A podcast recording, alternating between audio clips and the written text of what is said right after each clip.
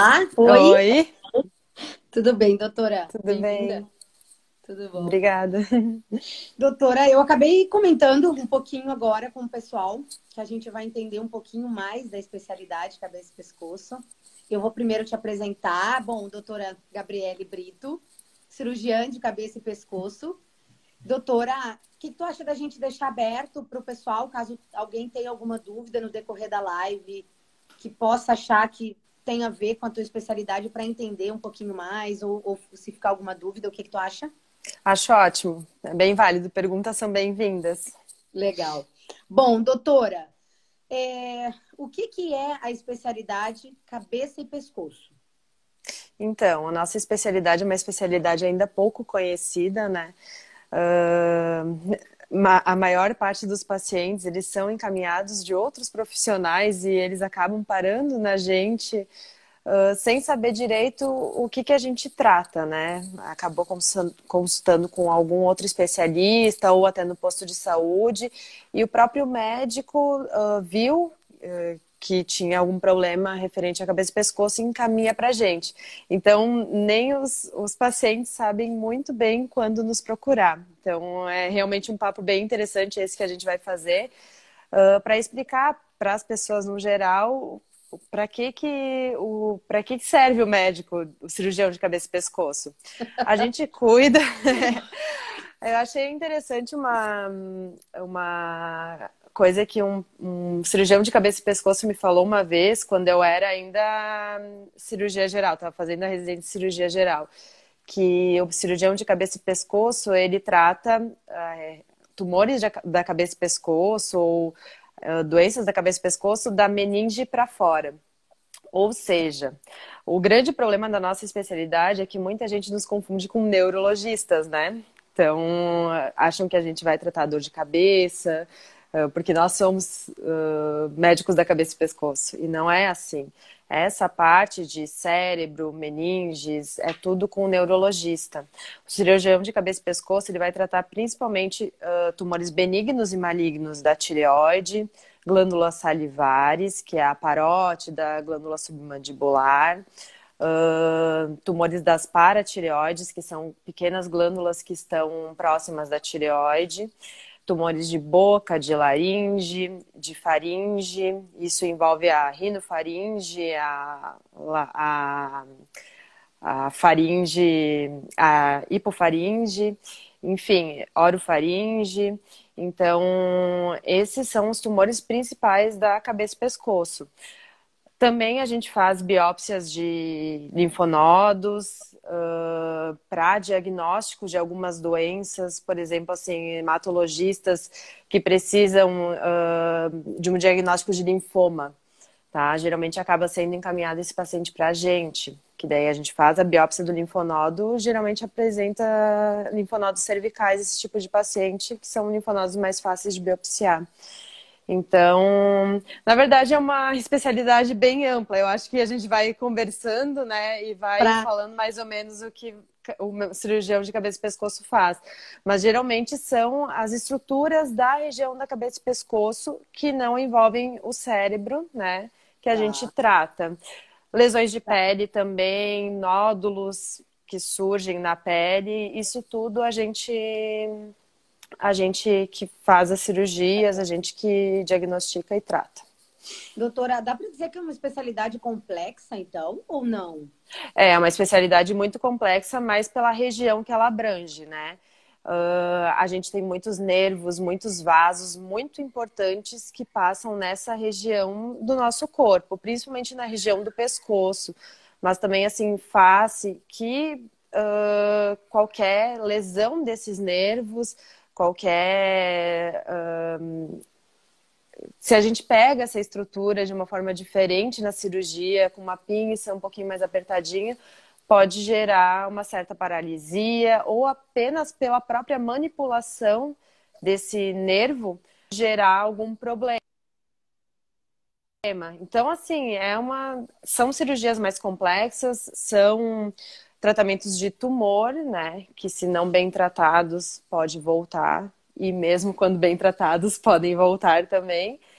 E numa região que a gente tem dependendo a região da cabeça e pescoço, o paciente ele tem uma perda de qualidade de vida pela manipulação daquela região, né? Tumores muito grandes de boca, que a gente tem que fazer uma ressecção muito grande, não vai ficar igual ao que era antes, né? Então, isso é um assunto que é bem abordado, principalmente bem complexo. Pacientes que têm que retirar a laringe, eles perdem totalmente a voz. A gente tem formas de reabilitação, mas de início, o que mais choca o paciente é que ele vai perder a voz, ele vai perder aquela estrutura que é tão importante para o ser humano, né? A comunicação.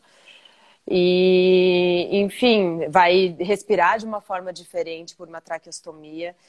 Então, realmente, é bem complexo, porque a gente tem também que fazer um bom trabalho para conversar com o paciente do porquê que a gente está impondo aquele tipo de tratamento, né? Doutora, eu percebo até a complexidade, até na hora...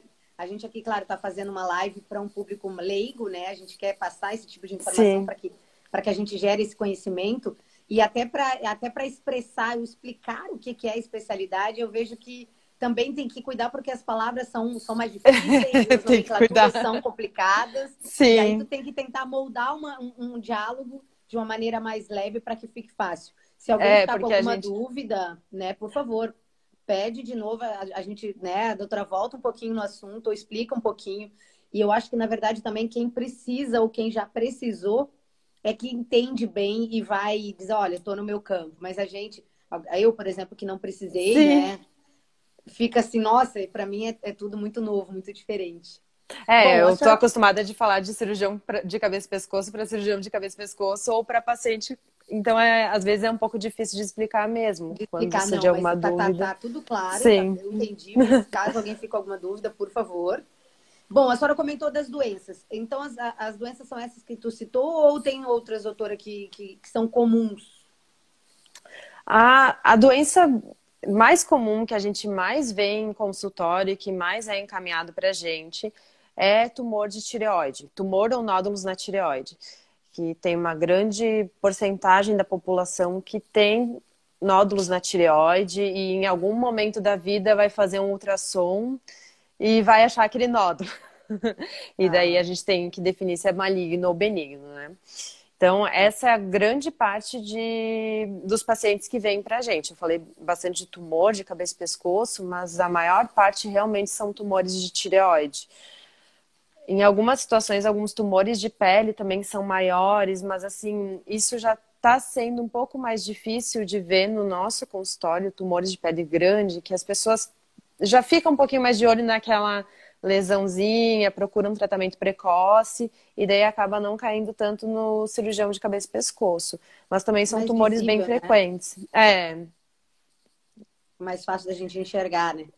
Bom, sim. E quais são os tratamentos, doutora? Sempre só cirurgia ou não? Não, não necessariamente.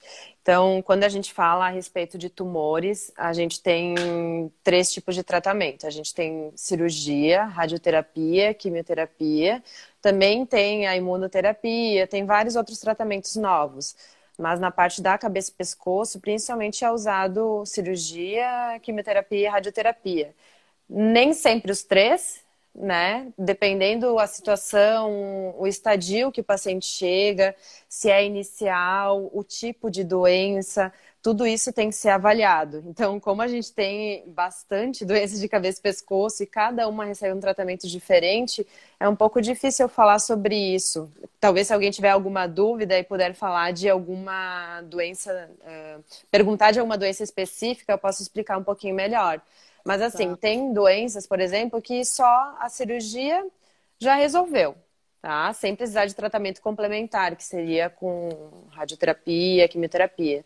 Em alguns outros casos, pode ser usado só a radioterapia, sem precisar de cirurgia. Enfim, tem vários tipos de tratamento e várias possibilidades. De estágio, depende da doença e do estágio. Isso. Tá. Uhum. Existem alguns fatores de risco, doutora, para desencadeamento dessas patologias que são mais comuns? Então, da tireoide, a princípio, não tem fatores de risco muito conhecidos. A gente sabe que é mais em mulheres, né? E dos tumores de boca, laringe, orofaringe, principalmente o tabagismo e o etilismo, que são os principais fatores de risco, tá? Na parte de orofaringe também surge o HPV, que tá ganhando bastante foco dos cabeças e pescoço ultimamente, porque acabou se tornando bastante frequente tumores em pacientes HPV positivo que nunca fumaram e nunca beberam e têm tumores de orofaringe. Então, e a exposição solar para os tumores de pele. Esses são os principais fatores de risco. Principais fatores de risco. A questão da alimentação não tem nada a ver. Tem com... até um certo ponto assim, de nutrição, pacientes mais obesos que têm mais predisposição, mas é só citado, assim, nada que é muito comprovado, tá? Tá. Bom, eu te fazer um questionamento. A região aqui que a gente tem, nariz, olhos, essa região, ela é responsabilidade, seria também do cirurgião cabeça e pescoço ou não? Sim, seria também, tá? Não todas as patologias dos olhos, né? Na verdade... mais parte do oftalmologista. Mas, geralmente, o que a gente opera nessa região aqui? Algum tipo de tumor que apareceu na pele, que acometeu olhos, fica sobre nossa responsabilidade. Algum tumor de glândula lacrimal, que também pode acometer essa região. Enfim, tumores que não seriam... ali da órbita, né, de responsabilidade. Isso, daí é mais da nossa responsabilidade. Nariz, também seriam mais tumores de pele que a gente chega a ver no consultório, tumores ali da região da pele, no nariz, que podem tomar uma proporção bem grande, fazer uma destruição bem grande. Então, também é da nossa responsabilidade. Aqui na face a gente tem os seios, né, maxilares e frontais, né? Que também é da responsabilidade do cirurgião de cabeça e pescoço, qualquer tumor que se desenvolve ali. Tá. O paciente precisa ser encaminhado ao cirurgião de cabeça e pescoço ou não?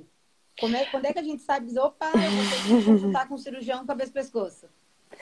Não necessariamente, a gente vê de tudo. A gente vê paciente que procurou por meios próprios, a gente vê, mas a maior parte foram pacientes que foram encaminhados, realmente, assim, consultou realmente com um médico do posto de saúde, com endocrinologista, um reumatologista que precisa de uma biópsia, e daí otorrinolaringologista que viu alguma lesão de laringe.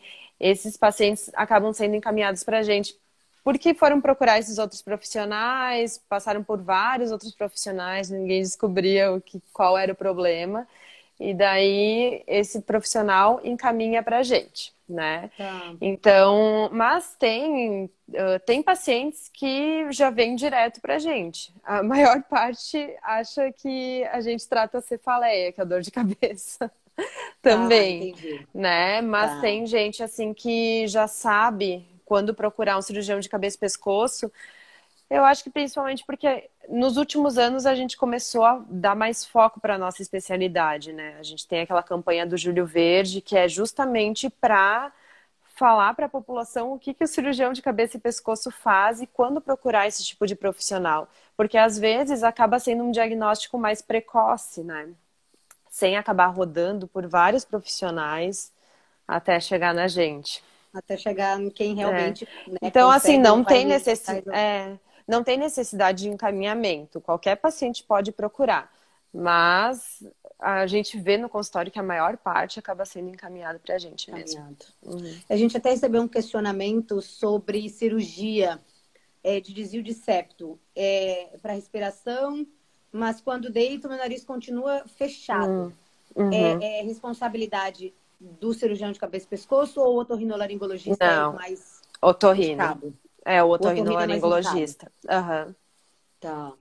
Doutora, todas as cirurgias que são feitas de cabeça e pescoço são feitas exclusivamente pelo cirurgião de cabeça e pescoço ou não?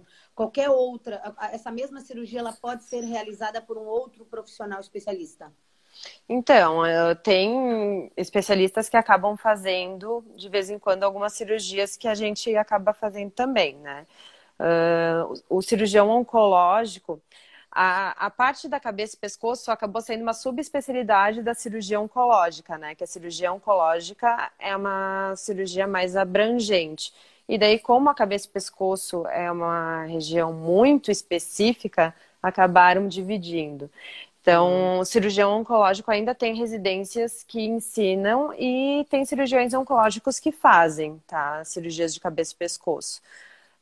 Tem algumas residências de otorrinolaringologia que também formam os otorrinos para fazer algumas cirurgias de cabeça e pescoço.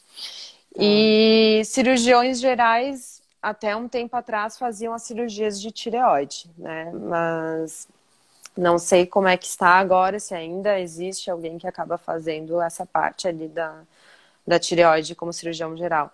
Mas a maior parte, assim, acaba sendo o pessoal realmente ou da otorrino, que teve uma formação e que acaba fazendo. Até agora, poucos anos atrás, eles abriram a residência da cabeça e pescoço, ao invés de ser só como pré-requisito a cirurgia geral, virou a otorrino também. Então, os otorrinos também podem prestar a prova para fazer essa especialidade. A cirurgia. Uhum. Que legal. Então, é porque é isso que eu te questionar sobre o braço. Então, na verdade, é um braço da oncologia focado... Da cirurgia oncológica. Da cirurgia oncológica. Da cirurgia oncológica. Isso. Tá. Uhum. Tá. Então, para ficar bem claro, é um braço da cirurgia oncológica. Em função da oncologia ser muito abrangente, esse braço veio para tentar focar, né? E ter uma especialidade mais focada, então, na cabeça e pescoço. Isso. Tá. Doutora, realmente, para mim, principalmente também, é um assunto novo. É uma especialidade que a gente não tem muito manejo de conhecer, de falar, né? De ter esse contato. De grande parte da população também, é aquilo que tu comentou. E a gente falou desde o início. Se tu já teve um problema ou se tu estás com um problema, é que tu conhece a especialidade a fundo e até pesquisa e procura saber um pouquinho mais. Caso contrário, realmente, é um assunto novo. E eu acho que por isso que eu fiquei super feliz na hora que digo, doutora, vamos falar um pouquinho da tua especialidade, trazer para nós o que é, o que faz e, né, entre aspas, para que serve a cirurgia de cabeça e pescoço, qual é o foco, né? Para trazer um pouquinho mais de conhecimento para nós mesmo. E eu quero te agradecer por ter nos sanado. Eu que agradeço. E tirou dúvidas do pessoal. Se o pessoal quiser seguir a doutora, eu vou deixar marcada. Ficar com alguma dúvida e quiser alguma informação, ou digo, opa, eu acho que pode ser necessário. Doutora Gabriele fica super à vontade, né, doutora? Isso. Inclusive, eu acabo postando conteúdo, né? E eu sempre deixo em aberto para quem tem dúvida sobre aquele assunto. Porque eu comecei agora nessa parte de Instagram, né? Então... A gente tenta informar o máximo que as pessoas deveriam saber sobre a especialidade, mas tem coisas que realmente surge a dúvida do paciente, a gente responde ali. Eu sou bem aberta, eu sempre respondo tudo que as pessoas me perguntam no Instagram e eu gosto dessa participação das pessoas porque, para mim, eu cresço, né? Eu cresço como profissional e eu consigo ajudar as pessoas também e, inclusive, falar mais sobre a minha especialidade, né? Mais gente vai ficar sabendo melhor o que o cirurgião de cabeça e pescoço faz e eu acho que isso é muito importante para a nossa especialidade no geral, né? Não, e outra coisa, né, doutora? Às vezes um questionamento ou às vezes um assunto que é super comum para vocês ou para, né, uma porcentagem do público, mas para a grande maioria não. Então, às vezes, uma perguntinha que pode parecer boba, façam a pergunta, tirem a dúvida, o especialista está super pronto a responder. Ó, foi falado em HPV na laringe, a causa é sexo oral? Então, da laringe não é muito, não é na orofaringe, né, que eu falei. A laringe ainda tem alguns estudos que está sendo feito para ver se pode causar. Tem alguns casos que teria de tumor causado por HPV na laringe, mas a maior parte é a orofaringe, que é aquela região das amígdalas, tá? E sim, o sexo oral seria um causador. A sexo oral desprotegido, no caso, né? Sem o uso de camisinha. O que fazer para evitar? Camisinha. Protegido. É, exatamente. Bom, doutora, muito obrigada. De nada, muito obrigada pelo convite.